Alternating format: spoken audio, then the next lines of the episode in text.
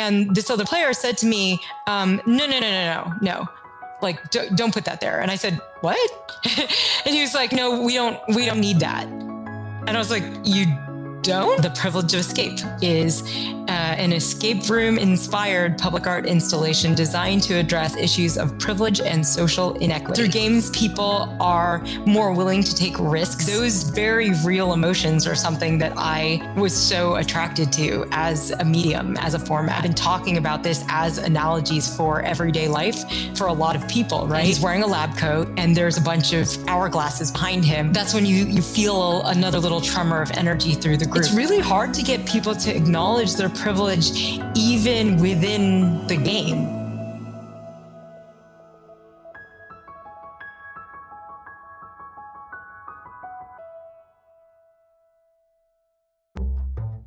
Hi, I'm Nathaniel Sky, the host of the Immersion Nation podcast. Here, the masters of immersive experience create and conjure, muse and imagine the cultural revolution that is unfolding before us. That is immersive entertainment. Welcome. A door has opened with the rise of immersive experience. Immersive experiences can be fun and wondrous and mind bending, but they can also aid incredible empathy in a way that very few other things can. The Privilege of Escape is an escape room and an experience that uses this fact to address the real world problems of privilege and inequity. Risa is a New York based artist that, in collaboration with Creative Time, has pioneered a new front, a new world of potential for what immersive experiences can be. Now, this is an incredibly important conversation, and as such, has been split into two parts to make sure that it gets the time and space it deserves. The second part, which is just as, if not more so, phenomenal than the first, will be released a couple weeks down the line. And with that, I hope you enjoy this conversation with the mind behind the privilege of escape, Risa Puno. Risa, welcome to the show. Thanks. Um, so of course, to start out with, as we do, um, if you have a favorite fictional world that you would choose to spend some time in, to live in, um, and play some role in, what world would you choose? Um, okay, so I was really hoping to come up with something super cool, super niche, maybe arty. And I, um, to tell you the truth, um, if I answered completely honestly, it would be a super mainstream, like it, it would be Harry Potter. Like it would be Harry Potter. totally fair. It's a phenomenally put together world. Yeah. Well, I see. The thing is, I don't know. I honestly don't know why everybody loves it. Like I only know why I love it. And um, I think I love it for the, the nerdy parts. Like I'm not really interested in the fighting dragons or even looking for Horcruxes part of it. Like, I, I mean, I I would I would certainly be in Ravenclaw. Let me put it that way. If I were if I if I were sorted, in fact, every quiz I've told me has told me overwhelmingly Ravenclaw, and um, and I think that I think the thing that I really like about it is that I like that it's it's set within real life, like it's within the Muggle world, um, and that you discover it along with Harry. And so um, there's a um, there's like a orientation, like sort of confusing part that he's going through that you go through as a reader too, and a delight that comes as he discovers it too. That I like that. I like that sort of onboarding that that comes um, as a reader, and I really like that um, while the usual laws of space and time and physics are suspended in a way with magic, I like that there are still laws that you have to abide by. Like there are certain things like that you um, you can't conjure, you can't transfigure. Um, and and they have to abide by those laws within their world, which I find it's so nerdy, but I, I, like that. I like that um, that there are still rules within that, and um, and they they aren't like just born being able to do all these things. They have to they have to learn to do them and they have to struggle with it. And I think um I, like I like the the parts where they're in school. so yeah. Yeah, yeah. I, I would want to go to Hogwarts. Definitely. Oh my gosh. Yes. Same. very much so. Um, and, and, it's those mechanical aspects. It's the ma- fact that it's it's a world that is limited in certain ways, and that you have to go through the process of understanding those limitations in order to you know become a full fledged witch, wizard, warlock, what have you. Um, yeah, I really like that. I also like that it's like it's not that everybody's discovering it at the same time, right? Because I feel like if it were a world where it's like a space travel right and and you're everybody's coming to this new world at the same time then like then that's a sort of different vibe right but he's being thrown in to this long history not knowing any of it and i think that that um i find that in particular the the um the dynamics between personalities that are really interesting definitely definitely so we will wrap back around to that um, in the Make It Immersive segment, of course. Um, but just for our listeners who don't know, could you briefly just explain what the privilege of escape is? Sure, sure. Um, well, maybe it would be a little easier if I started by giving some background on on me, because um, I'm an interactive installation and sculpture artist. Um, I've been um, trying to work more and more within the public art realm.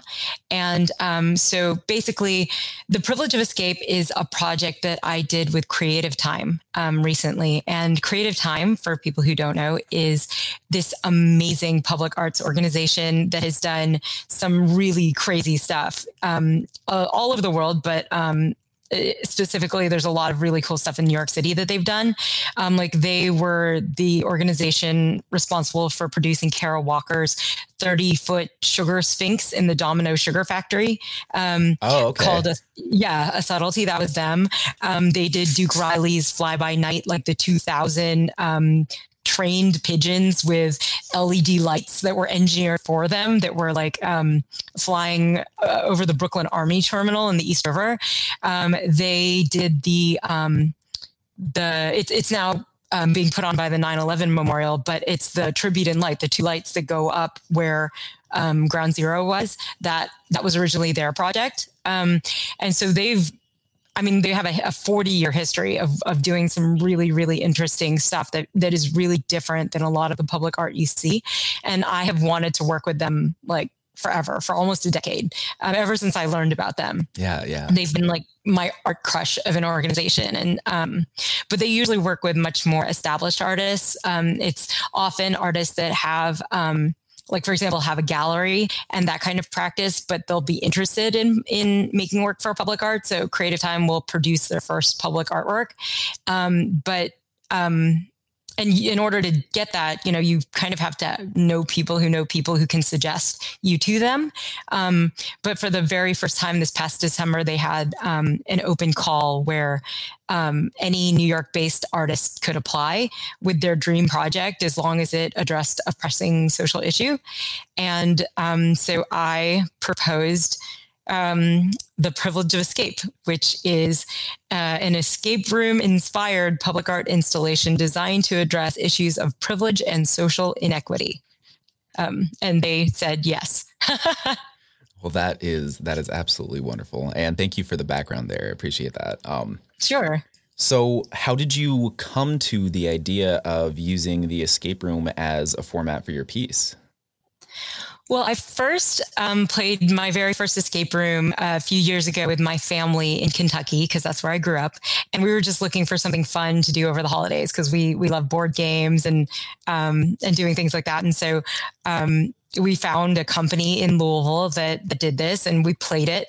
And um, I walked out of it and I turned to my mom and I said, "Oh my god, I have to make one of these." Like I just I loved the experience. Well, there were certain things that I loved about it and certain things that I did not care for at all. And I think that that that really excited me. That idea that there were there were things that I thought were so rich about the experience and certain things that I thought I absolutely did not want to incorporate. Like um so the premise of the room that we went into first we were blindfolded and let in and then when the time started we took the blindfolds off and we were all handcuffed to this bed frame in the dark right, and we had right. to grope around yeah looking for some like tiny ass key for the handcuffs and like that that part was not my favorite. Like I, I I'm not a haunted house kind of kind of person.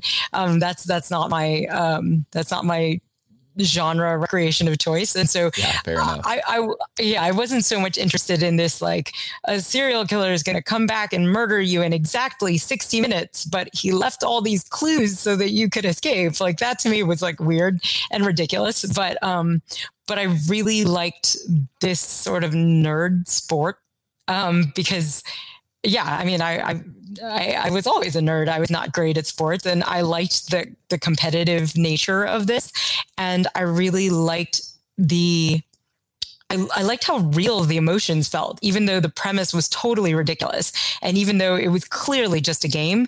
Like you really feel like anxiety because of the clock. You feel this like confusion, this frustration, this like um, just like squeezing your brain to try and connect these dots.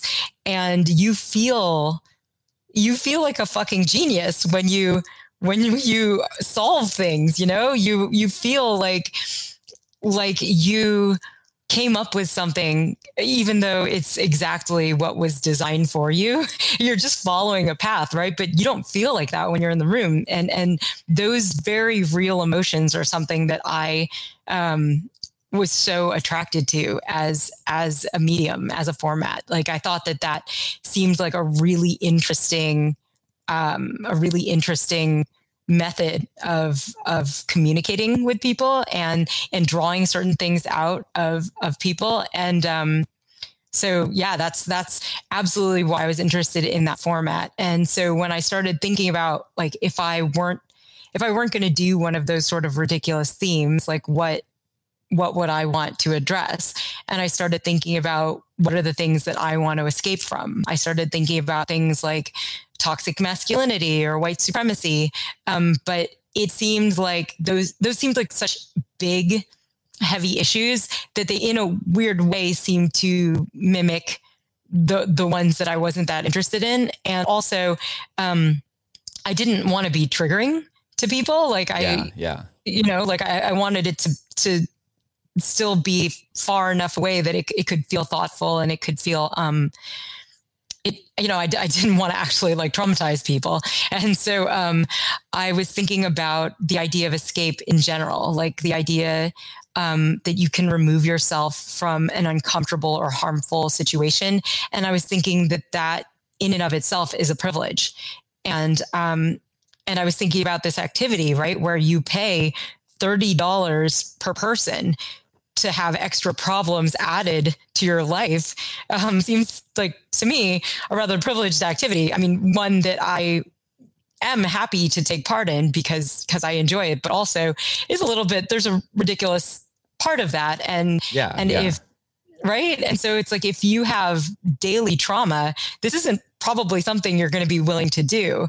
And so I, I think I was interested in in sort of the irony of doing a privileged activity about privilege.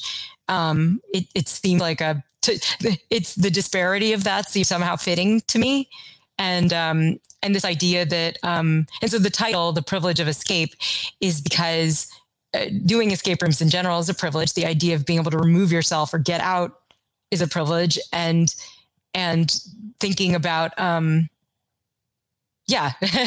Yeah. So that's that's where i that's where i landed with that. Yeah most definitely. And there's a lot of layers of nuance um, just in the choice of the medium in and of itself. But the way that you convey the message from my understanding of it is also a very nuanced thing as well. Um, it's not something Dang. where you've seeded it into into the room. Yeah. Well i mean that was something that um, we thought a lot about uh, because I this could have gone horribly wrong, right? Like, and it, with with a topic like privilege, something that's really difficult for people to talk about. Um, people often write about it and use analogies, like the one with the race and how far back you start in the race, or the one where it's how easily you float, or the one where it's your um, like riding a bicycle in a street made for cars, you know, things like that. People use a lot of analogies. And so what I wanted to do was just create sort of an experiential metaphor um, because they say that when, um, what is it? It's like when a memory is paired with like adrenaline, uh, the emotional response like makes it so that it sticks in your memory, either your like hippocampus or your amygdala. Um, it, it makes it stick. Um, it makes it more memorable and it yeah. makes people um, it makes it more impactful right and so i was i was hoping to tap into that um, and so that's I wanted to make it so it wasn't so heavy handed where I was like sort of ramming it down people's throats, right? But at the same time, I didn't want it to be so subtle that it didn't say anything or where it was so complex that it was too confusing. And so it was it was pretty tough to figure out where where that middle ground might be. I mean, we kind of just had to make a hypothesis based on beta testing and and sort of go with that but it, it um, because sometimes you you get this was open to everybody and and free right so anybody could join and we got people who were just like really excited in creative time and immersive experiences. We had people who really um, were more like really well versed in uh, social justice and activism. And then we had some people that were just looking for a free escape room. And so thinking about all those different people being in this experience together and having to interact together through it was um, was already kind of a, a tricky thing to figure out how to navigate that, how how to make it so that it might be meaningful on many different levels um, and, and to have multiple levels of engagement with it. And so that was that was a huge challenge that um, I feel like I mean, I feel pretty proud of where we ended up.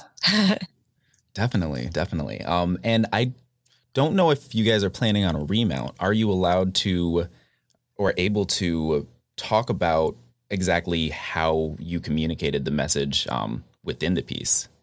Sure. Well, um, the remount, I, I, don't actually know. You know, um, that might be something on the table. So I guess I won't do complete spoilers, but um, I can absolutely take take you through um, a lot of it.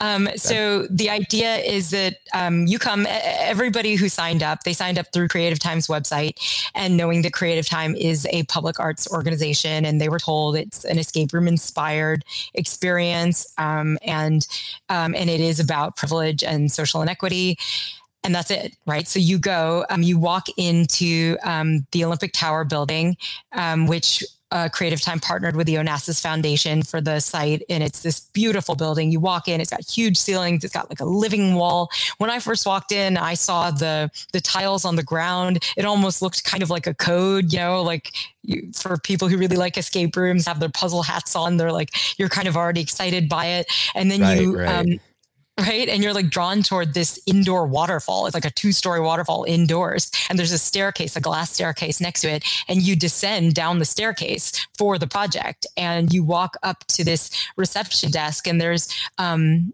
there's a guy sitting there and he's wearing a lab coat and there's a bunch of hourglasses behind him and there's glass doors next to him uh, that say the institute at the top, and that's it. And he's wearing a name tag, and he asks, um, "Are you here for the study?" And you're like, "I'm here for the Creative Time Escape Room thing by Risa Puno," and he's uh, he's like. But are you here for the study? Are you here for the one o'clock study? And then you're like, oh, uh, okay, yeah. And so he gives you a waiver, and and you sign the waiver he takes your name you sit down. Okay so you're waiting. And then eventually um, he calls people's names. And um, he hands each person a lanyard. And um, so okay so so he hands each, each person a lanyard. And at first um, they all say a. And what usually happens is he hands it out. And then the person that came with that person stands up thinking that he's going to call the name next, but no, he calls somebody else's name. And so, um, and so they they step back and he hands out all the A's and then he starts handing out lanyards that say B on them. And that's when people start to get a little that's when you you feel another little tremor of energy through the group, right? Because that this is this is different and you start realizing that the people that you came with have a different letter than you. Um, and then once all the lanyards are handed out, um, you put them on and then you walk into into the the glass doors that say the institute right and so you're in this dark space there's only a few like spotlights on the ground and you hear this sort of um it's this a little bit of like this ominous sound. It's what I like to call spaceship HVAC in the background, right? And it makes it feel like you're in this sort of potentially cavernous space. It gives you a sense of excitement, a little bit of unease. And so then he, you know, he thanks you for coming, for taking part in this um, in this study and he talks about he's like as you know at the institute and he talks about like behavioral science talks about um, uh, the sort of the setup for the experiment about how um, there'll be self-directed exercises and how um, you'll have 45 minutes once you get into the test rooms and how our systems analysts will be monitoring your um, experience closely giving you directives if you need them and um, your performance will be compared against the other group as well as benchmarks um, from other test groups and so then he tells everybody with the a lanyard to line up in front of the door marked A, and everybody with a B lanyard to line up in front of the door marked B. And so then, um, so you separate, you can't see each other at that point. And then he rings the bell and then you start, you just, you start. Right.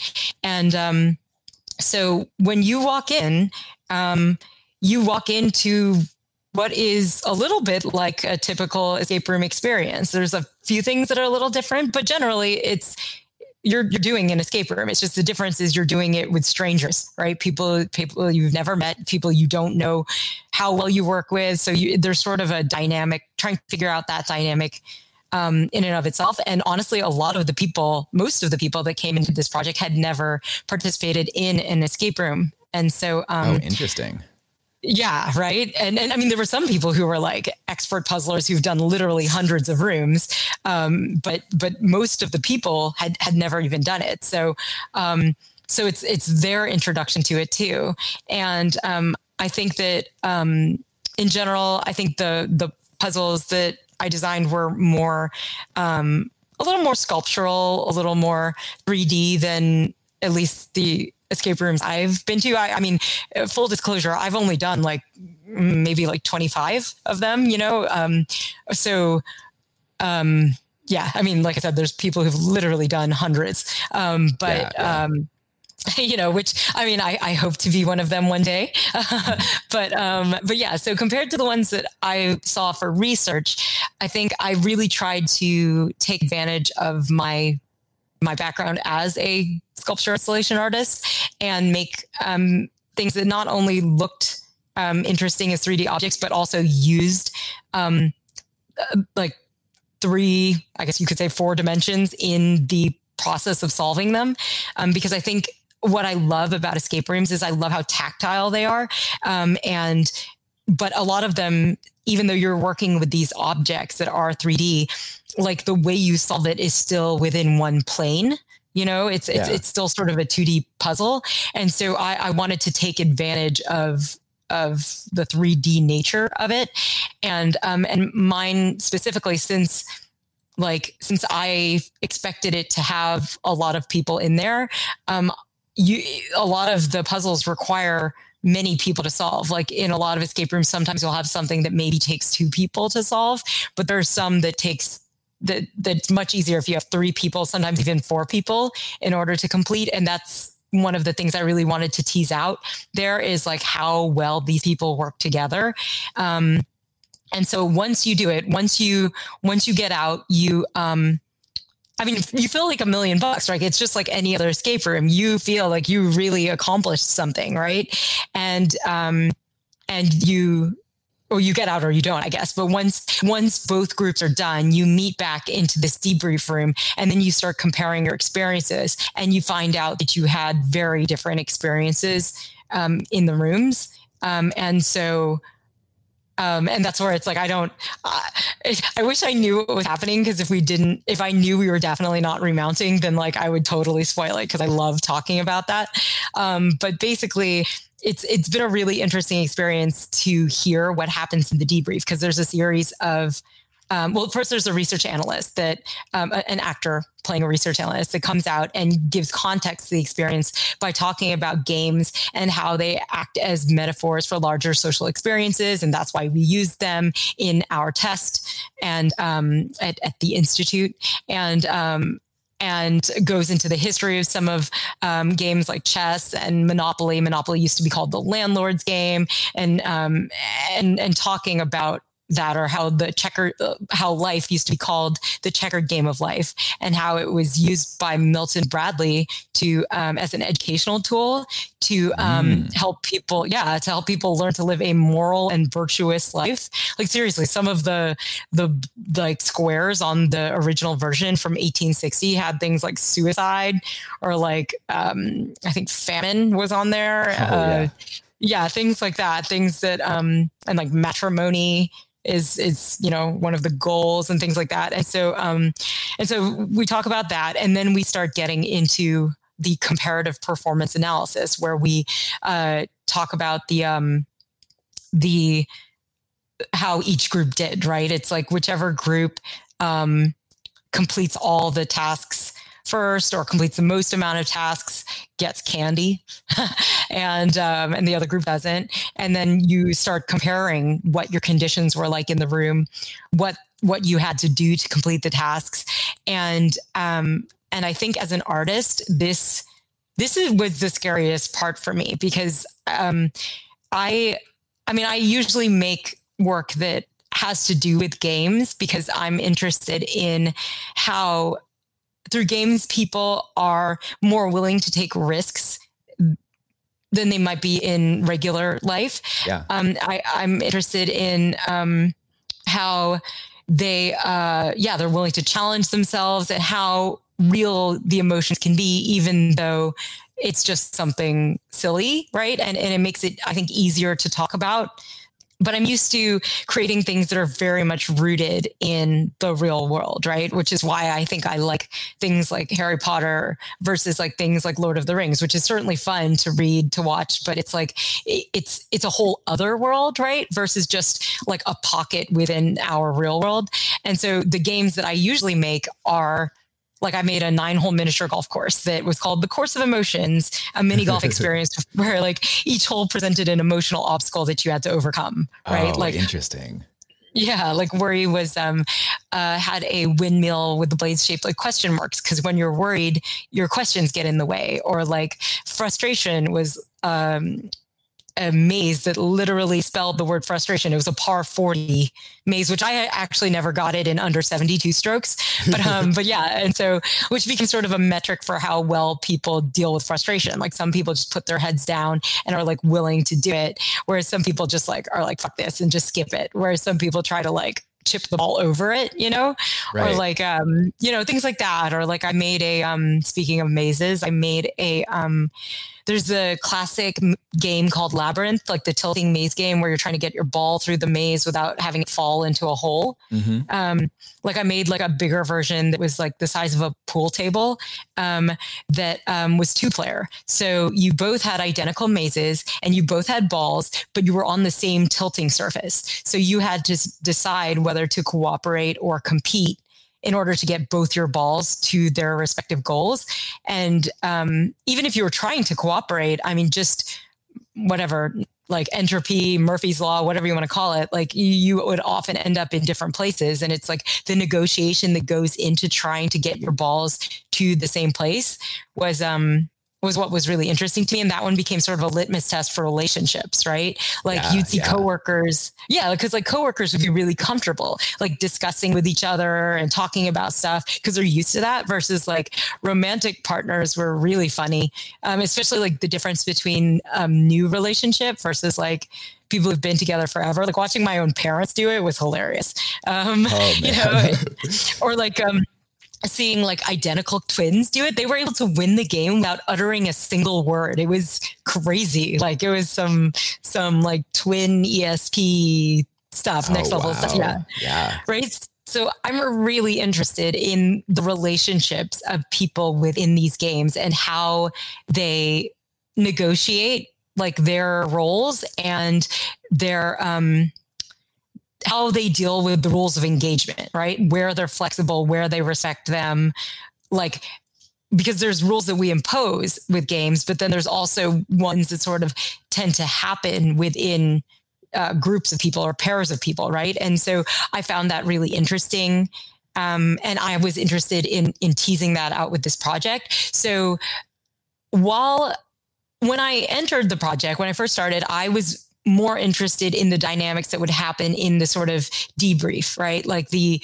the the comparative performance analysis when they would talk to each other about their um, about their experiences. I was really interested in that. It's what was terrifying to me because I was used to just making an object and putting it out there and how people interacted with that object or that game or that space was just what happened. Right. And, um, and there's a sort of freedom that comes with that as an artist. You just put it out there and you let it go. It's, it's, you put it in a park, you put it in a gallery, a museum, done. Right. And, um, with this, so much of the message was reliant upon, first of all, on the actors, right? Because the one at, um, the one at the reception, our research analyst, Piper, um, he set the tone for it, right? I mean, yeah, outside yeah. of just like making sure people understand the rules and stuff, it's like he, his job was to get people to a certain emotional goal. We wanted them to feel excited, but a little bit uneasy, a little apprehensive. And we wanted them to feel like they wanted to succeed, like they wanted to show that they were good.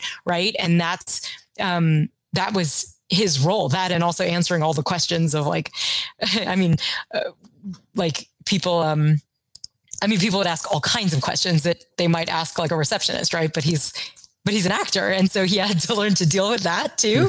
Um, and so then on top of that then there's putting the project in the hands of the research analyst at the end and the way she would explain the game and people have asked her questions about like the like the design of the exercises and the data. And again she's just an actor who we gave lines to you know but we had to sort of figure out how to um, train her to answer the most frequently asked questions. It's like what is the fastest time that people escaped with? Or like you know what happens with this like exercise? Or what was the final answer for this? Or things like that right? And so um that were not part of the the facilitation part of the script. And so there was a lot of trust that went into that because a lot of it requires instinct in terms of knowing how far to take it um, because like people really got confused. Like not everybody, but some people were like, "Oh, so like, what is the institute going to do with our data? And are you going to do they publish their findings?" it's like it's like the institute is not real. it's called the institute. You know, right, right. Have, they were ready. They like, were right there, ready to believe the whole thing. Right. It's it's amazing what happens. People really believe people in lab coats. Like there was a woman who came up to our um, our receptionist and was like, "Oh, you." You look like a doctor and starts talking to her talking to him about her husband's like kidney stones. It's like he's definitely like even if he were like at the institute he's not that kind of doctor you know? He's like probably got a phd in behavioral science. He's not like a whatever urologist or something. Um but yeah and so there was like a lot of trust that came in um in asking these people to literally speak for me, right? And speak for the project that was terrifying, but also amazing to see what they brought to it, you know? And and then on top of it, having so much of the message come from the participants, right? Because it's like we don't say what the what the difference between the two rooms are. It comes out in the feedback portion. And so like the the research analyst has to tease it out of them has to get them to describe the differences and to describe it. So in in a way that like in a way that the other group can be empathetic or can understand or can be whatever their emotions are right? And and figuring out um how to get different people to speak up within within that context. And so there's a lot of faith that comes in that you know faith in in our actors but also faith in the public in in their um, ability to really engage and and be thoughtful and um, and be honest with their answers. And that was like both terrifying and scary and frustrating but also incredibly rewarding. Um, i think as as an artist who it, it really felt like the like it had a life of its own and it took shape every single game every single group that came through had a different sort of flavor a different dynamic um, even within each room right and and i think that um, that was fascinating to me. And I think the dynamics within the rooms themselves were fascinating. I think, um, honestly, seeing how the dynamics of privilege play out are, um, it was illuminating yeah. to, to be able to watch that happen, right? Seeing who feels comfortable like speaking up, right? Who feels entitled to be heard? Who feels um, comfortable telling a perfect stranger, no, no, no, no, that's wrong, that's wrong. Because it's like, you don't know if they're wrong. Like, you don't know. You've never done this. Literally, none of you have ever done this before, right? And um, in fact, I, um, so I snuck into one of the games on the very last day just because I wanted to experience it from yeah, the eyes yeah. of a player, right? And I never got to do that. So I waited until I didn't know anybody on the check-in list. And so I like took the freight elevator up to the lobby and so I could walk down the stairs just like everybody else and um and and checked in using a fake name. and so I got placed in one of the one of the rooms, right? And I didn't know anybody in it. And um and it was pretty crazy like what went down in that room. Like i a lot of people had told me about being in the room with a player that shuts them down. Um, and and i've been telling that story as i've been giving like artist talks and stuff like that. I've been telling their stories but i now have my own story of being in a room like that. And um, and so there was this one point where i had um, I had this, I guess this is, I mean, like a mini spoiler, but whatever. So I had this block, right? And and I went to bring it over where where some of the players already had some blocks, and I went to put it down, and this other player said to me, um, "No, no, no, no, no, no, like don't, don't put that there." And I said, "What?" and he was like, "No, we don't, we don't need that." And I was like, "You don't because i was thinking yeah you do you absolutely need this um, but um, and he's like no no no he's like and i said well why and he kind of explained this thing to me and i was like okay well then what do you plan to do with that and he was like i don't know and I was like, oh, well, can I? I was like, well, can I just put this down? And he's like, no, no, no, no, no. And I'm like, but this has a two on it, and that spot has a two in it. And I'm thinking they're the exact same font. Like, I put them there. Like it has the same font. right, right. And, and he would not let me do it. You know, he wouldn't let me put it down. And like, and it wasn't until there were only, okay, background. So there's nine people in this room, including me, right? And there's two dudes in the room. And like, it wasn't until the other dude said, Oh, well, what if we just put all of them there for now? That's when all of a sudden everybody started doing it. And I was like, are you kidding me? And it was like, I yeah, realized yeah. that like, and this kept happening over and over and over again in this, in this room. And I, I mean, I was so upset to tell you the truth. Like I could barely contribute to the debrief afterward because I was so angry. And it took me a long time to figure out why I was so angry. Like outside of just it sucks to be shut down but like there was a whole new level that i had never experienced before. And i think it's that like i realized that in life i could only be maybe like at most 99% sure that i was correct about something right? 99% sure. And even if i was th- like i felt like i was correct in life you, there's more than one way to do something right? So like somebody else says something like fine you know like let's let's try that whatever. It's not that like, okay, fine. But like, this is the only time I have ever been 100% sure that I am correct and 100% sure that this other person is incorrect, right? Like, I feel like that that hardly happens, right? And and I knew that there was literally no other way to do this. No other way to do this because I designed it. And and to be shot down when this person didn't even have like an alternate answer was so frustrating. And to have other people like back that his idea up when like I was giving an idea that made sense. Like I was like the like um our systems analysts, like our game masters in the background, right? They're giving directives, hints, and the hint was backing me up, and they like still wouldn't listen to me. And it was oh my god, that to me was crazy to feel like I mean, it, spoke to so many things, right? It's like it spoke to incredible p- privilege, right? Because I, because I'm the artist, because this was my creation, I had sort of assumed that people would listen to me, not because they knew who I was, because nobody knew, but it's like because I knew I'd have the right answer, right? Right. And because right. I, I wanted, like, I didn't want to sabotage the room. I didn't want to give things away, but I did want to help out, right?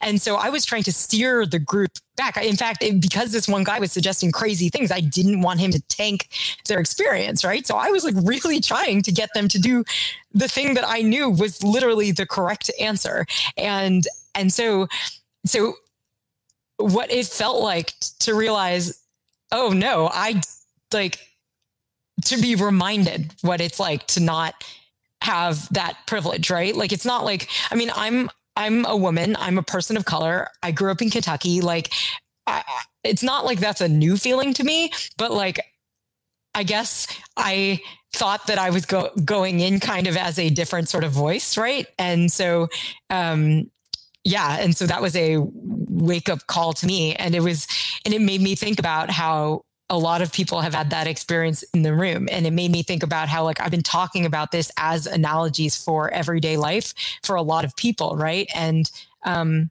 and i think like i think that like oh i'm trying to find a hard it's hard for me to figure out how to talk about this without spoiling it right? Fair, but i yeah. think that like yeah but i think that like for example so I, um, my parents are immigrants from the Philippines, right? Um, but I, which is quote unquote a shithole country. Um, but I, um, but at the same time, I am a, um, I'm a non-black person of color, right? So it's like I think a lot of times while I don't have white privilege, I think that privilege reflects onto me in that way, right? And um, and so I think that uh, this was really important for me because I feel like it's something that I see both ends of, right? Even just within skin color privilege, right? And I think that there's different intersections of my identity in which I have a lot of privilege in which and in a lot of ways in which I don't and there's nothing I could do to to gain more within those within those sections right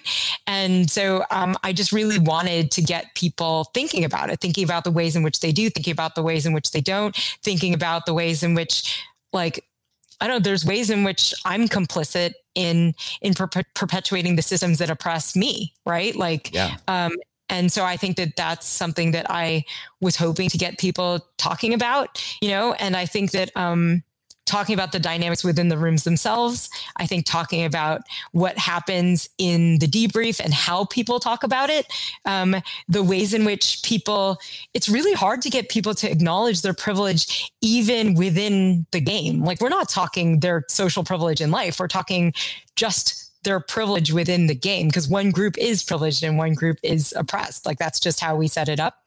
Um, and um, and people like sometimes still have a really hard time um, accepting that, right? And I think that that's uh, that was so interesting and so telling and i and i hope that's something that people continue talking about you know i think that um, people talk about like since we prioritize splitting people up um, that came together. The whole point of that was one, the the debrief portion would be easier if people had been working with strangers for 45 minutes. But I also think that um, in order to affect social change, you have to be willing to work with people that you don't know, right? And Yeah. so I think that, and, and also I think with escape rooms in general, there's um, a thing that happens afterward. It's a term bar- borrowed from LARP called frothing, where like players want to relive the game. They want Yeah, to talk about yeah. their experience, right? And so I wanted to capitalize upon that do, too, because I figured maybe if they would talk about the game, they would also then be talking about privilege, um, which um, uh, is is it, it does happen, or at least it does happen with. I mean, I've seen it. Like sometimes we'll close at the end of the night, and um, and we'll go upstairs and we'll still see the people from the last game. Like it'll sometimes be like 45 minutes, an hour after the last game ended. They'll still be talking, you know? And that to me feels, and they're strangers, right? Because it's like the big group of them. And that is, that is so satisfying as an artist. Um, Yeah. I think that's everything I wanted for the project. You know, I've had um, amazing people like come up to me like i i was um coming back from a residency right before the second run of the show and um so i um was i like struck up a conversation with the flight attendant and uh, she said she was from New York, so I invited her to play.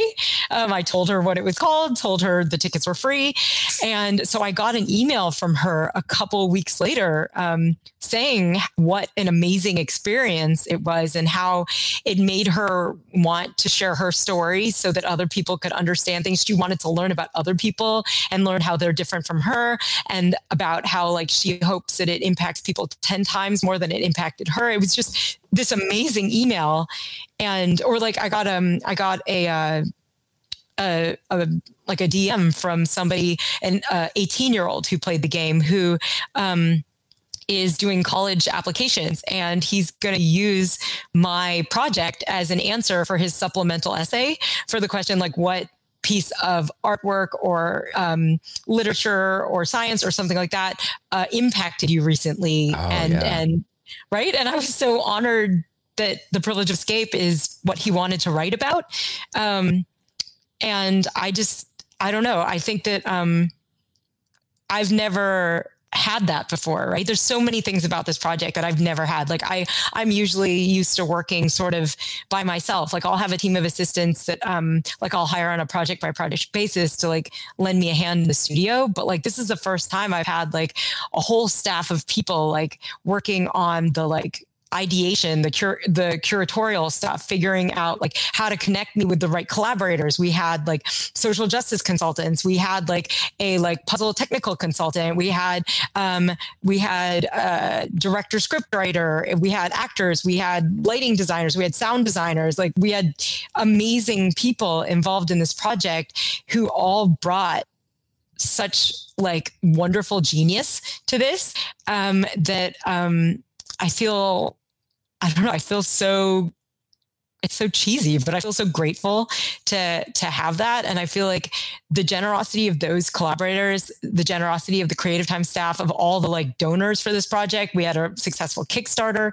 Um, we had, you know, and even just all the people who came and played and and went through this and and um, gave honest answers and discussion um, and, and gave an honest effort at trying to succeed in this this this escape room that that we made um, was it just it feels really amazing. And it it it feels um it feels wonderful to be connected to so many people right? That's that's one of my many privileges now that I have and am am so grateful for. Um but yeah it's a I mean it's it's been a really crazy journey.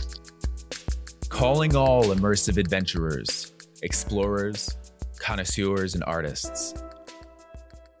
The immersive revolution is just beginning. All that is to say, we would love any feedback that you might have on the show. What do you want to hear more of, less of? Anyone in particular you'd like us to have on the show? I would love to hear your thoughts. So please rate us, review us, or just drop us a line on the website at immersionnation.com. I always love having conversations about this wide and wild world that we are both living in and creating. Once again, this is the Immersion Nation podcast. Thank you for joining us in this adventure.